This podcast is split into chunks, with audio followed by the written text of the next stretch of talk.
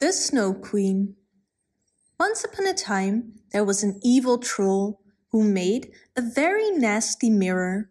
In this mirror you could only see all ugly and bad things. Even beautiful things looked very ugly in this mirror. One day the troll took his mirror high up into the sky, but there it broke into countless pieces, which spread all over the world. Anyone who accidentally got a splinter in his eye could only see the bad things. If you got a shard of mirror in your heart, your heart turned into ice. How terrible! But the evil troll loved it. At this time, a boy and a girl lived in a big city.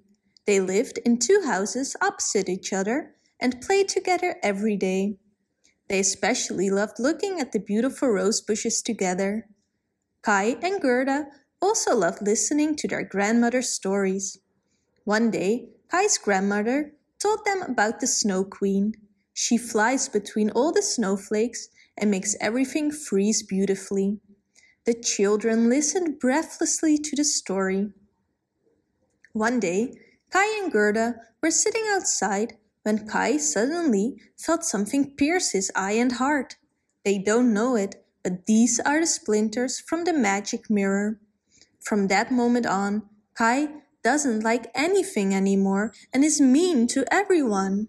He destroys the roses and says that snowflakes are prettier than flowers. Then he takes his sledge to the big square in town. Here he sees a beautiful big white sled. He ties his little sled to it and disappears out of town. Kai soon regretted his decision. It got colder and colder, and soon he could not see his hand in front of his face because of the dense snow. But every time he tried to free his little sled, the person sitting on the big sled nodded at Kai, and he stayed put. After a long time, they suddenly stopped. Come and sit warmly next to me, boy, said a woman's voice. And when Kai came closer, he saw that this was the Snow Queen. He sat down next to her, and she gave him a kiss on the forehead. It was colder than anything Kai had ever felt, but immediately he felt the cold no longer. He had also immediately forgotten Gerda, his grandmother, and his life in the city.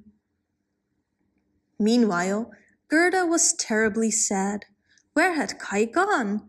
Nobody could tell her. Gerda cried every day for months, until spring came and she decided to look for Kai. First, she went to the river, but here she did not find Kai. Then she came to an old lady with a beautiful flower garden. The woman wanted to keep Gerda and bewitched her, but after a while Gerda managed to escape. Meanwhile, it was autumn again. Oh, how long Kai had been gone! Some time later, when it was already winter, Gerda met a crow. He told her that he might have seen Kai in the castle. He knew a tame crow in the palace who could help her get in.